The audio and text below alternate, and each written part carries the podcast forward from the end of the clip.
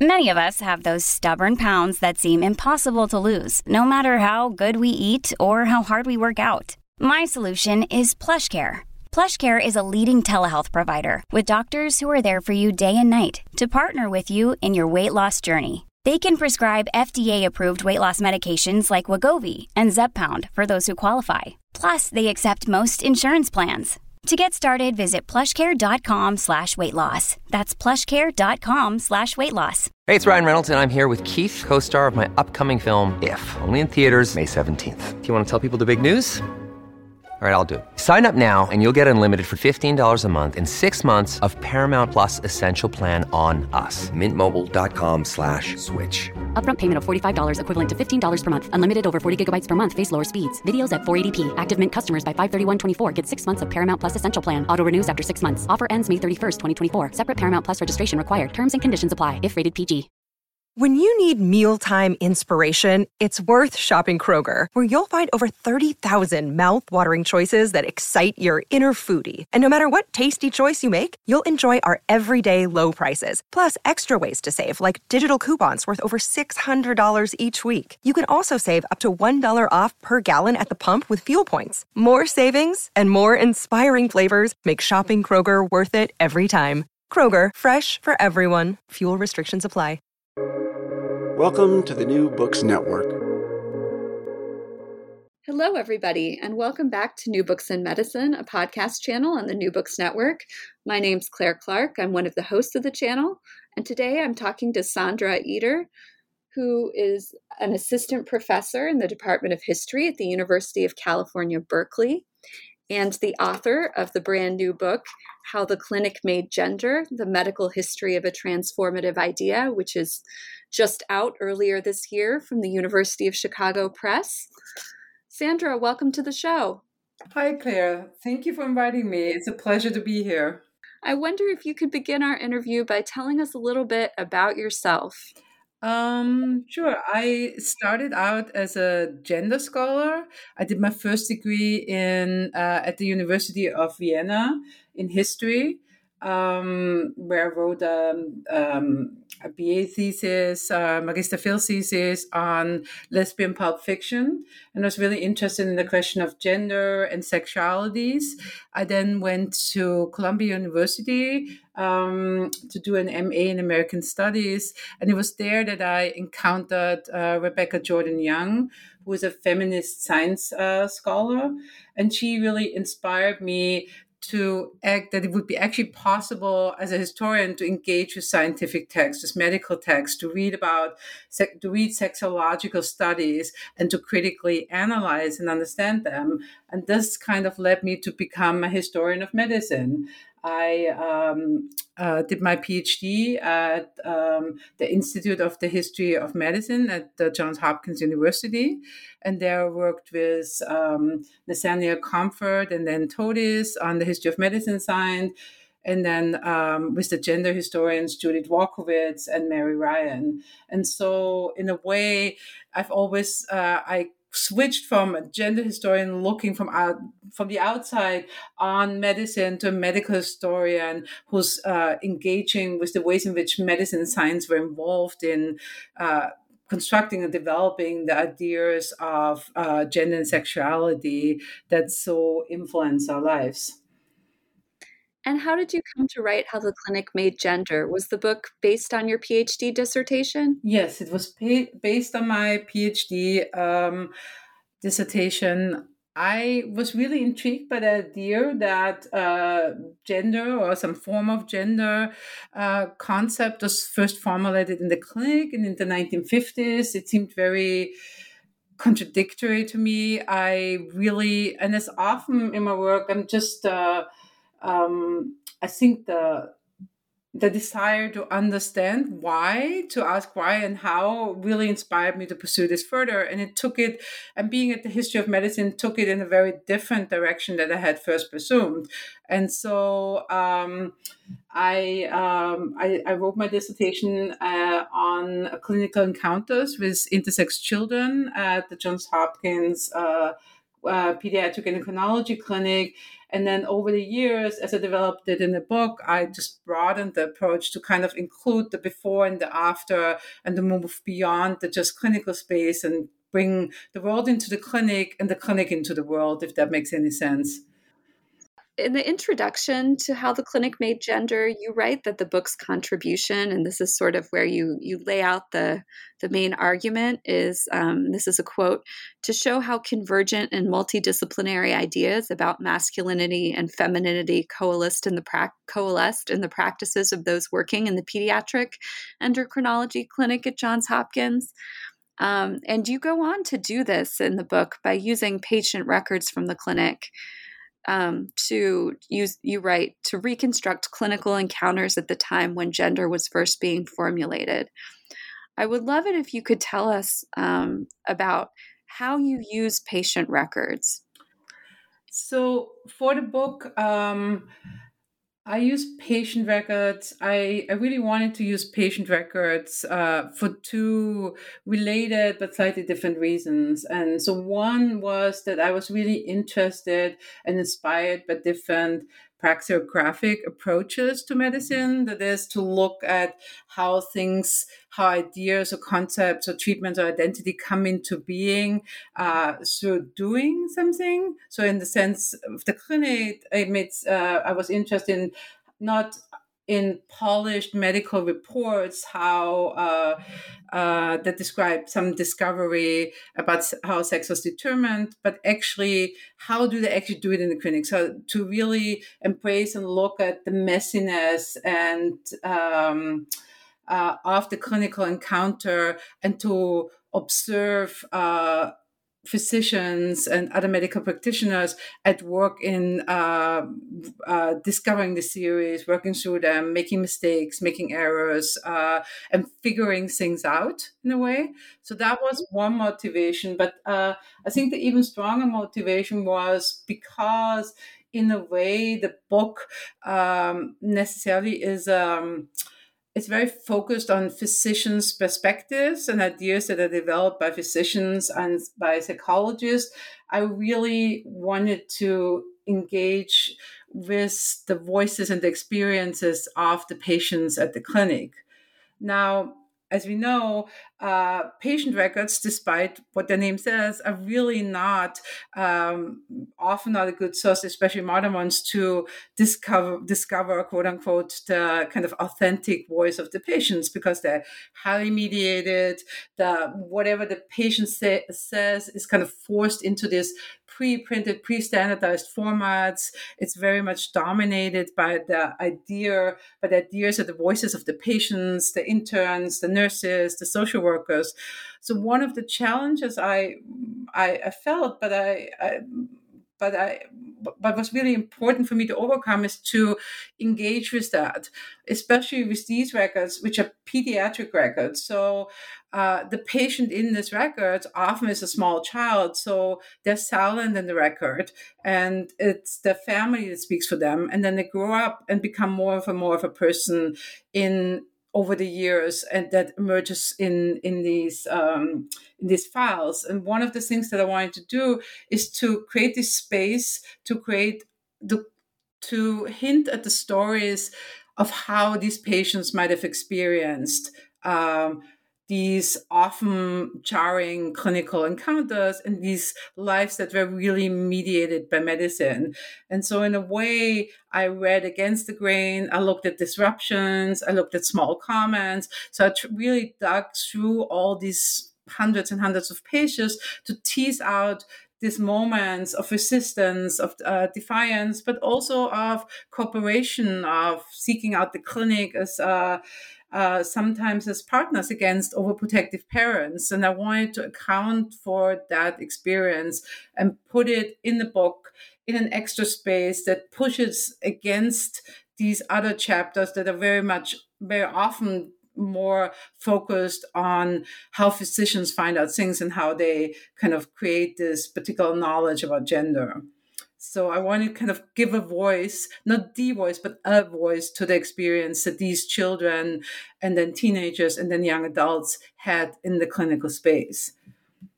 and this you do this just beautifully. It's it's just beautifully done the way that you weave the patient's stories into the text um, sort of between the main more traditional historical chapters. Um, it's really lovely.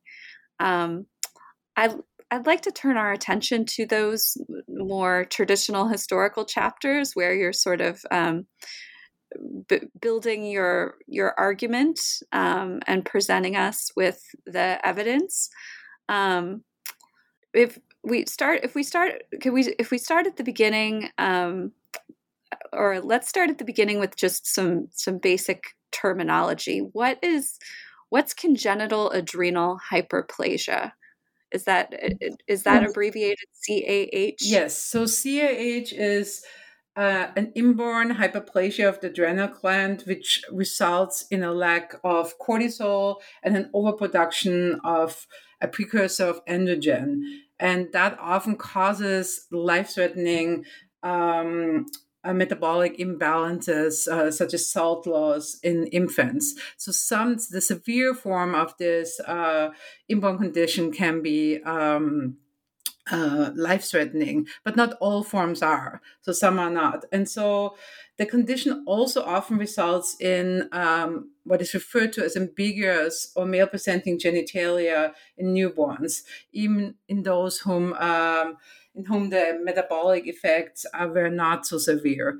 And this condition had long been known as adrenogenital syndrome, um, for named named after the most obvious sign uh, that is either male appearing genitals in uh, double X chromosome children or uh, sexual precocity in um, children with uh, XY chromosomes. And so, um, so really the center of how the clinic made gender is the Johns Hopkins Pediatric Endocrinology Clinic. Um, how was um, CAH treated by Lawson Wilkins at the Pediatric Endocrinology Clinic in the 1940s? So it's important to know, as I said before, that the effect, the condition affects the whole body and may in some cases be life-threatening. Uh, even so, often the reaction or the notice uh, it was most uh, the most noticeable effects were the kind of um, the, the effects on, on the children children's uh, genitals. But wilkins comes across the first cases are actually um, boys with uh, CAH uh, who young patients who waste away in his clinic die or die abruptly. And he's really interested in the kind of endocrinological aspects of the condition. So, one of the first incentives for him to start his research program and to start treating is to actually um, find uh, some kind of therapeutics for these for these children with severe with severe cases who are uh, most likely not to survive, and it's very frustrating and and um, and saddening to uh, to see these uh, early cases where children just perish, and despite all intervention. And Hugh Hampton Young, who was um, a urological expert, uh, urological surgeon at Hopkins, and the previous expert on CH or adrenogenital syndrome, as he called it, um, had a surgical approach. So he removed the whole or parts of the adrenal gland, but all the children kind of wasted away and died after the treatment. And so, what Wilkins does, he proposes an endocrinological approach, and he's looking for a substance that will um, combat the the effects of the the hyperplasia. And so uh, he tried out different substances in the 1940s, which failed to show any promising uh, results. But then in the 1950s, he started using the steroid hormone cortisone, whose therapeutic effects were first demonstrated in 1949. So the substance was then successful in keeping children with CAH alive. And so as this is happening, Wilkins is also the, asking the question how these children should live. Right? This concerned especially those with XX chromosomes and male appearing genitals. So, for example, before cortisone was introduced, Wilkins actually thought that these children should be raised in the male sex, even so he saw them as females that would have um, female reproductive organs and uh, and uh, but he favored social functionality for sex assignment rather than letting chromosomes or gonads uh, dictate his decision. So for him, it's really the questions: how can they live? And it's a very unusual recommendation at the time because everybody would have kind of determined the sex of these children to be female. But what he's saying, and that's the interesting part about Wilkins' approach, because he's not a sexologist, he doesn't that, do that kind of research. He's really saying this out of a kind of clinical pragmatism and also the conviction that these girls with CAH could and should be raised as boys because they look male and they would not be able to fulfill their female roles.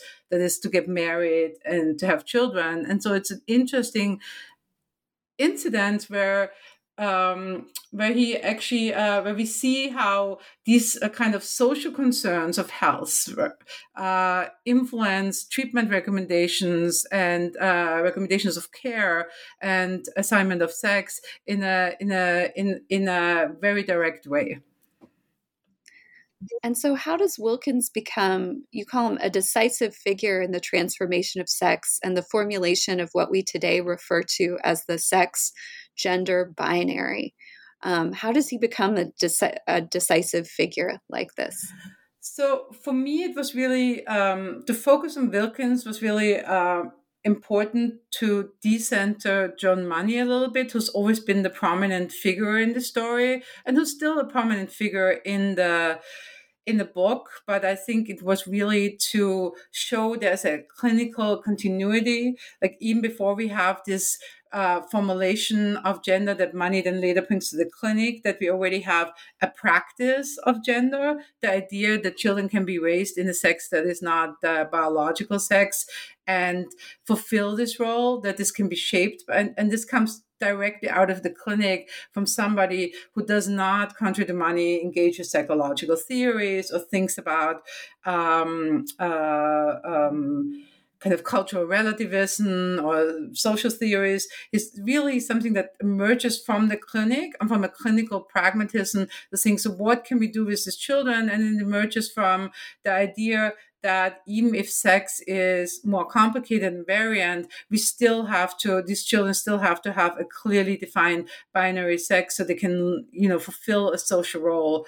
And um, yeah, I think that's up there.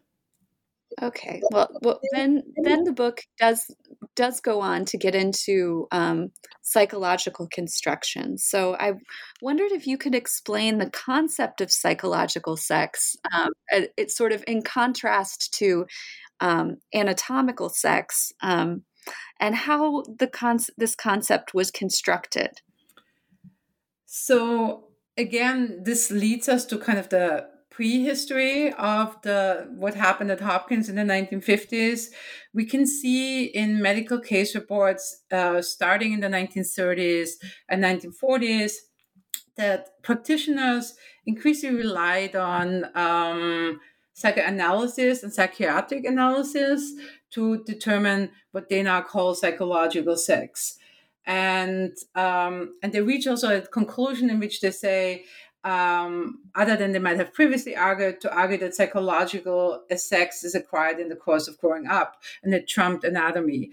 And um, this is really based on uh, encounters with cases where psychological sex or the sex a person lives in or identifies as or whose behavior they manifest is disconnected or does not fit um, what they would describe as anatomical sex. And so this first forces people to actually um, um, really, this, so these are mainly cases that are concerned with teenagers or young adults.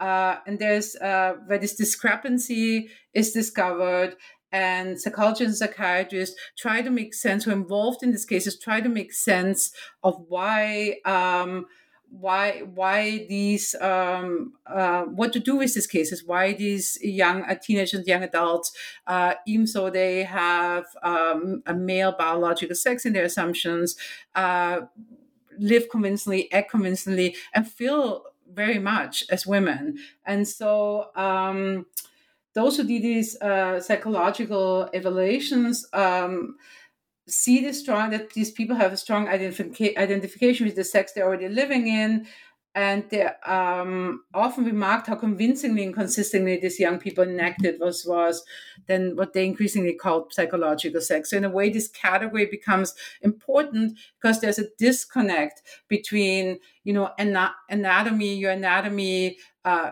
kind of shapes your behavior shapes your your your your your, sexual how you behave as a man or woman there's if there's a discrepancy you have to ha- find a different way to to name it. And so what they're saying is that um, that uh, psychological se- sex has to take into account that we cannot just uh, look at a child and say this uh, this is biological sex uh, and uh, so the, the sex in which the person lives has to match it but you have to test for psychological sex. Part of this has to do with a general psychologization of american society that starts in the 1920s so there's a much more attention to um, um, psychological effects of everyday life of individuals. But then there's also um, this move to towards uh, to to say this uh, that this case is really for me reveal an implicit acknowledgement that psychological sex could differ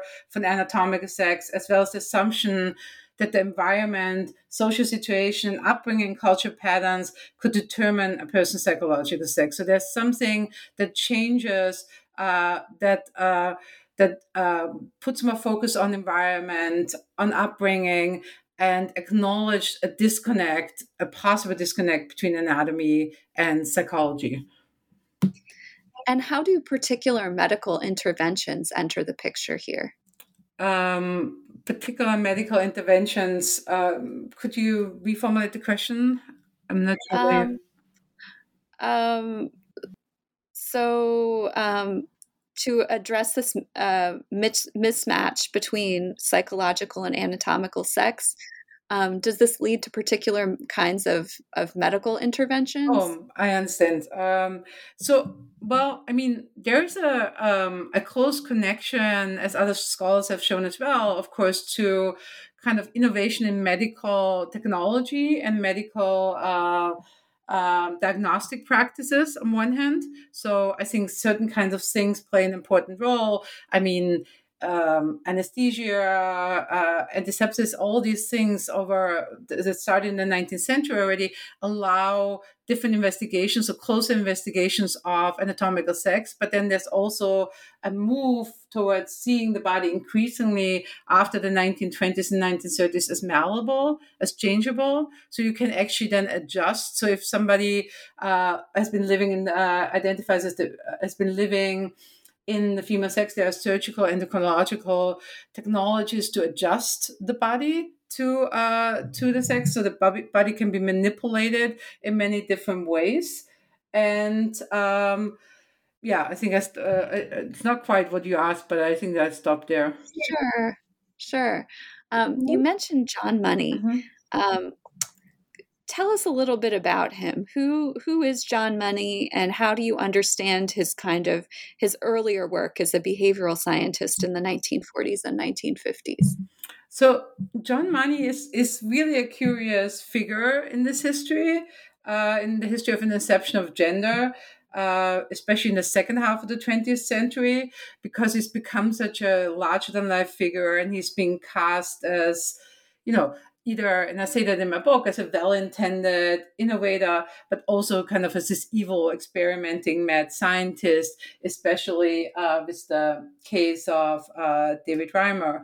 And he, um, it really depends on who tells the story. And so, in a way, I'm doing exactly what you're asking in the book. I'm kind of taking it back to this moment in the 1940s and 1950s where he is uh, becoming uh, a psychologist, a social scientist, where he uh, is this young New Zealander who went to the United States to be able to pursue graduate studies in psychology at Harvard University's um, newly founded Department of Social uh, Relations. And so I'm interested kind of what are the different ideas and different practices that he can draw on that making actually less of an eccentric but more of a typical manifestations of the different um, social and scientific approaches uh, to sexuality at the time and so one of these interests in, for example, cultural, he was really interested in culture patterns and the role of the environment in shaping behavior.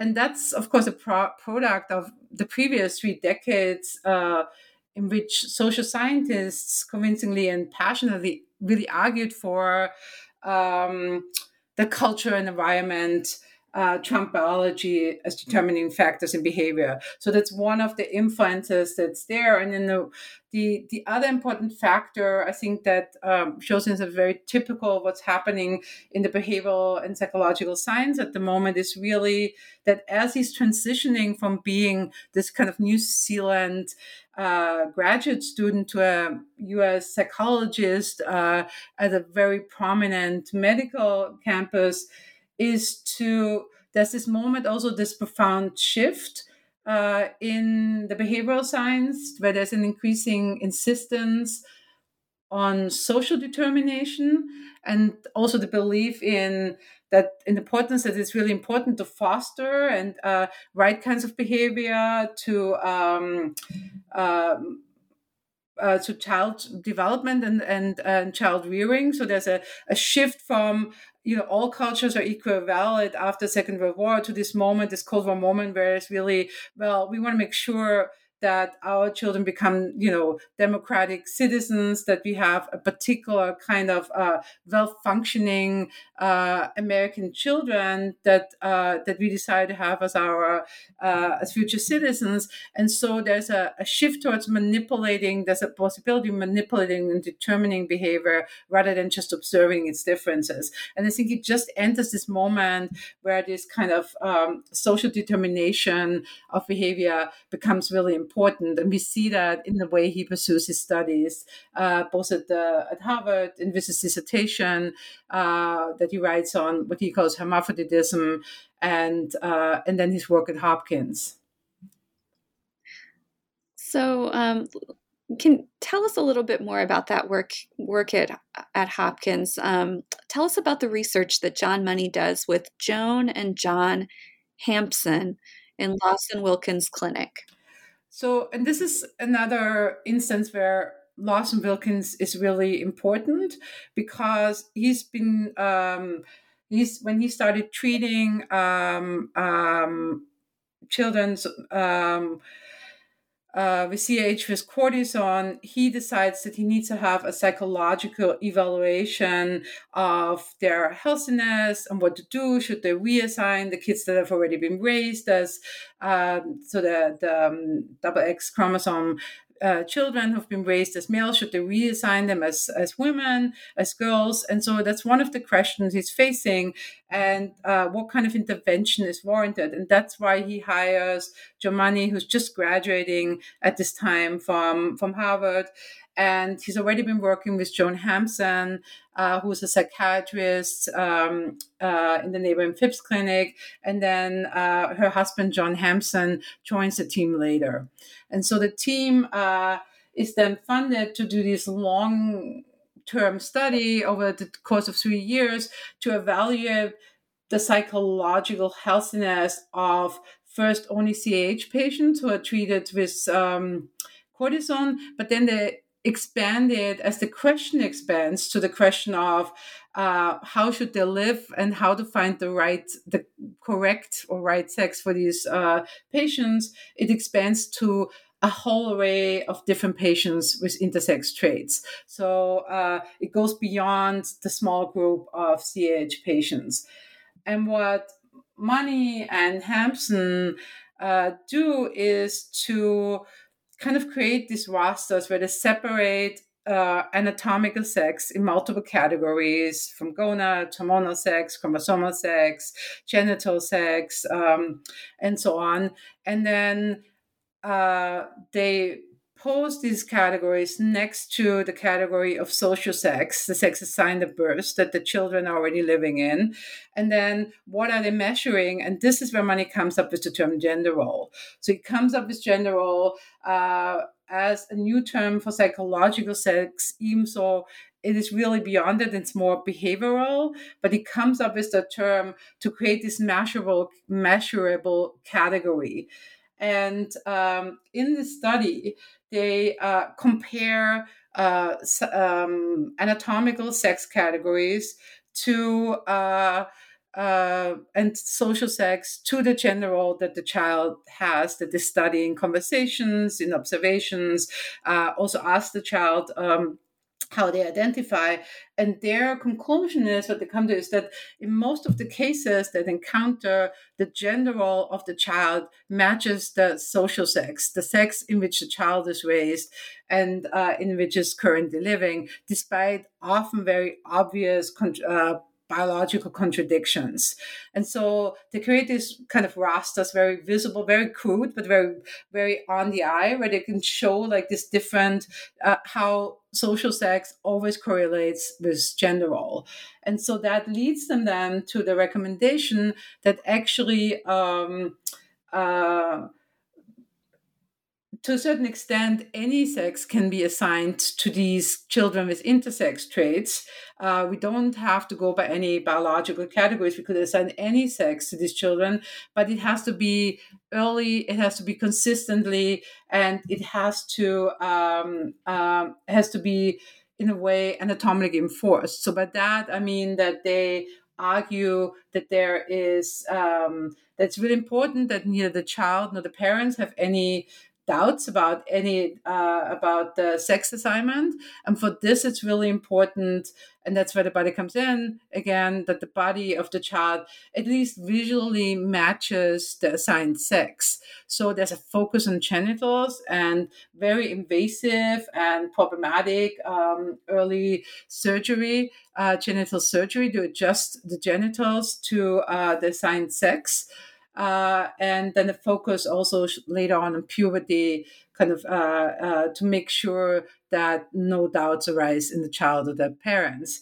Um, so, so that leads them not only to this recommendation that you know, in a way, any sex, but one, you know, one of two uh, has, has to be assigned, uh, but also the whole kind of search of a treatment regime that's very invasive, that's very uh, has um, long-term consequences on the sexual and social well-being of these children uh, who are operated on at an age where they obviously can't consent. So there's this mixing between this concept, which seemingly um, seemingly kind of very revolutionary at the time uh, to step away from these biological categories that you can learn your sex, you can learn your gender role, but at the same time, there's an insistence on kind of the social norms of sex that it has to be clearly uh, distinguished. It can be either or. There's no nothing, not a concept of just uh, gender non-binary or letting these children over overturn finding out for themselves. And the reason for that is also that they claim based on their findings of a very small group, that there's a critical phase. There's a critical phase of um, 18 months to two years in which the kind of gender role is formed. And then this kind of fluid thing that you can just assign becomes uh, indelibly fixed. So he kind of never says really how the kind of like he he refers to Konrad Lorenz and imprinting. Of course, Konrad Lorenz used imprinting and critical phases. It kind of triggers very differently. But he says it's basically you have this this this gender roles enacted in encounters with the environment, but after a certain phase is fixed, and then you cannot change it anymore because it's going to create uh, psychological unhealthiness in these uh, children. And so how does this concept of gender role how does it evolve into gender identity? So um, uh, publishes um, Money and the Hampsons published um, a set of papers in between 1955 and 1956, and then the Hampsons leave the clinic, go somewhere else. They have a big falling out. It's a rather dramatic story based on uh, Money's diaries. But then uh, Money continues the work. And so what he has, and he um, behind him because he offers this um, solution this kind of pragmatic solution for the for clinicians to apply to the treatment of children with intersex trait, and it comes from Hopkins, a place that has a lot of prominence uh, among medical experts. It carries a lot of weight, and people are listening to it and and following the story and taking up those treatment recommendations in textbooks and in different uh, sites. But then psychologists also take this new term and you know change it and play with it and adapt it to their own specific needs. And the most prominent in this case is the um, californian psychologist robert stoller who was one of the first one to take up the notion of gender and adapt it to his research priorities. And so one of his contribution to the scholarship was the differentiation between a person's conception of self so gender identity so that's a term that he introduces and the behavioral manifestation of gender and gender role.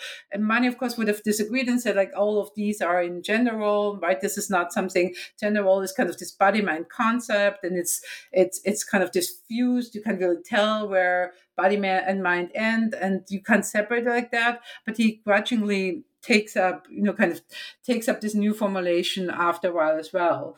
And so stoller says that gender identity kind of describes the sense of knowing um, to which sex, so like intuitive knowing to which sex you one belongs, and kind of this awareness whether one is would say I'm male or I'm female. And what it also allows is um, that because gender identity refers to the self image and this uh, kind of um, disrupted from uh, or this um, differentiated from from behavioral manifestations such as gender role, uh, it allows a, a, broader variety of experiences in a way. So a patient could say, as Stoller uh, formulated, he could say, "I'm I'm a man, but I'm not a very masculine man, if that makes sense. So it's like that their gender identity is male, but they kind of recognize that they're not very masculine, so their gender role is slightly different. And so this opens up a lot of spaces um, for. Uh, for um, including um, different kind of gender experiences. And Stoller publishes um, in 1968 a book sex and gender where he which seems to be the first american book i think where the word gender appears in the title in a non-chromatic uh, meaning. And so so it gets a lot of traction and actually a lot of people pick up gender first to stoller and then kind of come back to the data that money provides uh, with his studies because that's one of the things that hopkins and money has is because of the unique position of hopkins um, they have the patient data. They have so many patients of a very relatively rare condition come to the clinic that it really gives them uh, a certain kind of power to say we actually can talk about uh, uh, you uh, these uh, these cases with some, some kind of authority. Yeah, what what is the Hopkins Gender Identity Clinic?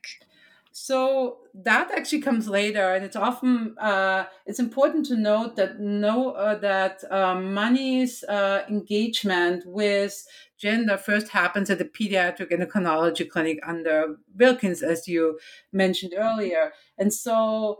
Um, Joan and John Hampson leave, and money stays at Hopkins, and kind of becomes more prominent and more connected in the clinic. And so there are two things that happen. Um, one is that um, that start so so there's a, I'm trying to think if I should start it. So, starting in the 1950s, there's a, a public medical interest in individuals who feel the strong desire to what they call change their sex and live in a sex other than their biological one. And um, that has been steadily increasing.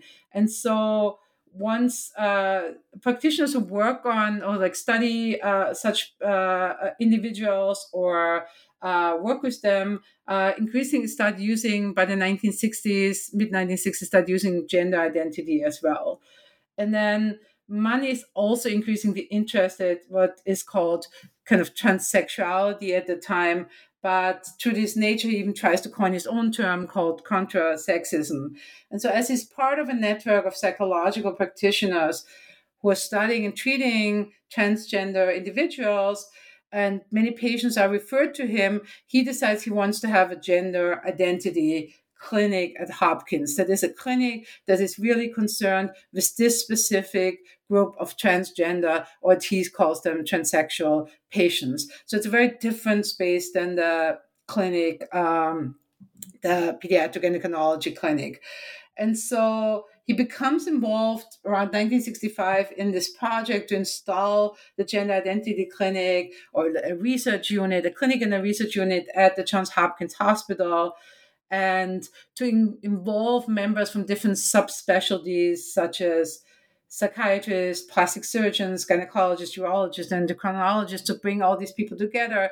And it's significant because even though that's not the first clinic that's called Gender Identity Clinic, the first one is actually at UCLA and established by uh, Stoller four years uh, earlier, but it's the first one where they are uh, planning to actually perform was then, what was then called sex change operations and what we would now call uh, gender affirming care. And so, even so, Hopkins in actuality performed very few such procedures.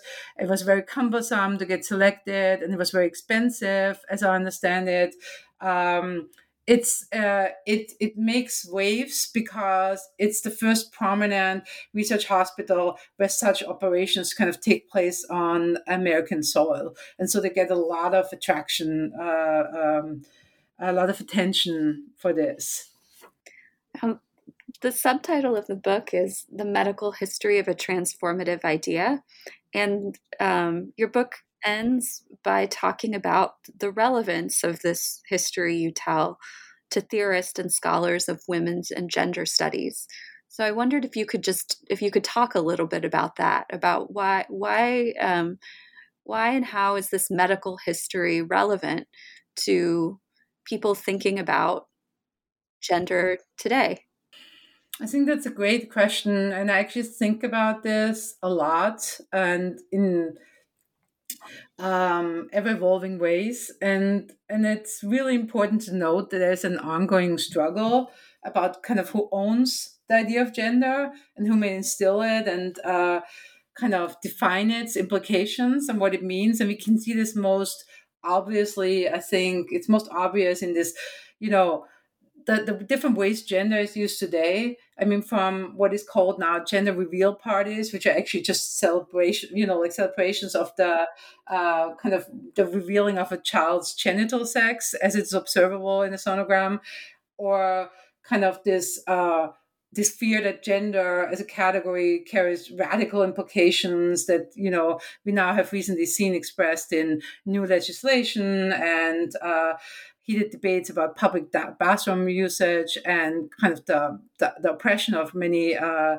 of, uh, of transgender individuals in certain states. And so, what I wanted to show with the book is kind of to go back to this um, ever evolving category and really point out that a gender was and is a dynamic category and it really we're not always talking about the same thing it changes over time what it means in specific contexts and it really it's really meant to solve and describe uh, various relationships between nature and nurture uh, and biology and culture, but it's not consistent over the place. So often we might talk about gender from different perspectives, but we might talk about something completely different. So there's something about this.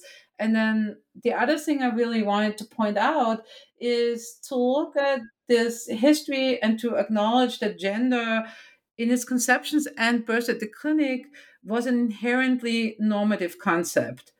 So the, the gender, sex gender binary that's developed at the Johns Hopkins uh, Hospital in the 1950s proposes this idea that gender role is learned and relatively independent of biology, but it's nonetheless real for them. And so there are social implications with that. It's not only becomes, uh, do they claim that gender identity becomes fixed, but it's also imprinted, but there are also these cultural norms of masculinity and femininity that then, um, uh, enforced, imposed even more and even more strictly on these individuals, and in the long run, on a, all of us, right?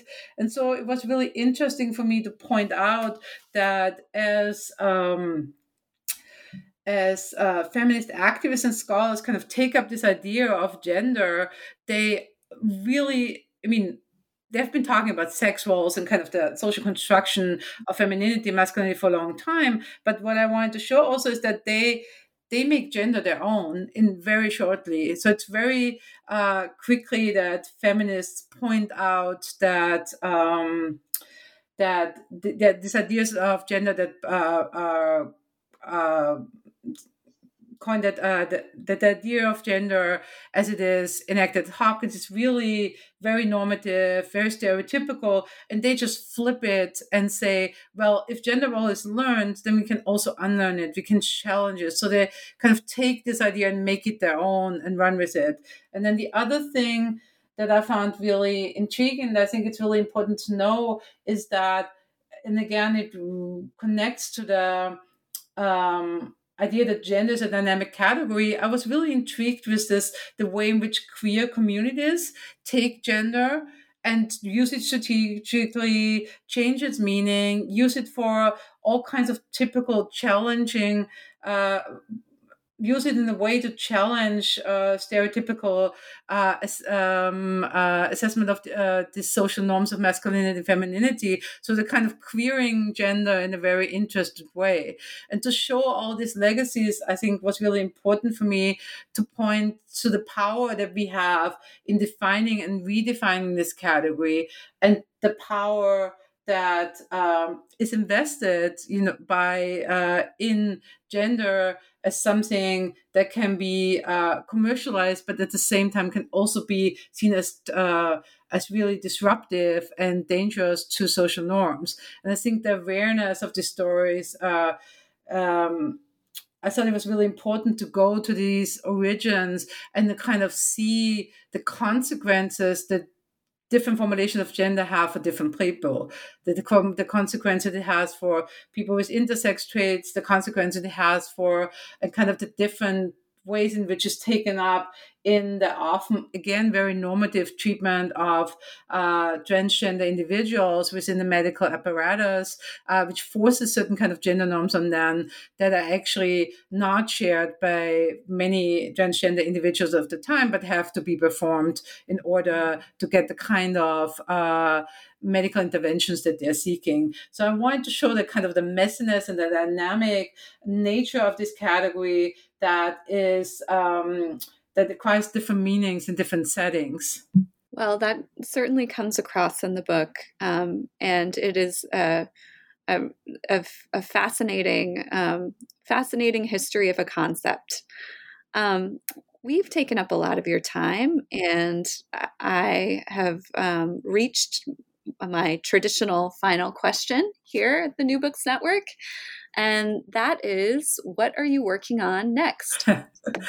well, thank you for the question. That's a, that's a tricky one. that's much harder to answer. So actually, I'm working on multiple projects. One is kind of some aspects of this story that didn't go into the book. So I'm working on um, um, a study of how in the 1960s and 1970s this category of the transsexual patient is constructed and i'm also working on how a lot of transgender individuals take and change the category of sex and the interpreta- uh, uh, the category of gender and the interpretation gender in their own interaction. So I'm looking a lot of um, so that's one of the one of the things I wanted to pursue a little that I'm hinting at in the last chapter, and I wanted to take a little bit further uh, in my research. And then the other project uh, is tentatively entitled "The Science of Happiness," and it's looking at um, the ways in which happiness is measured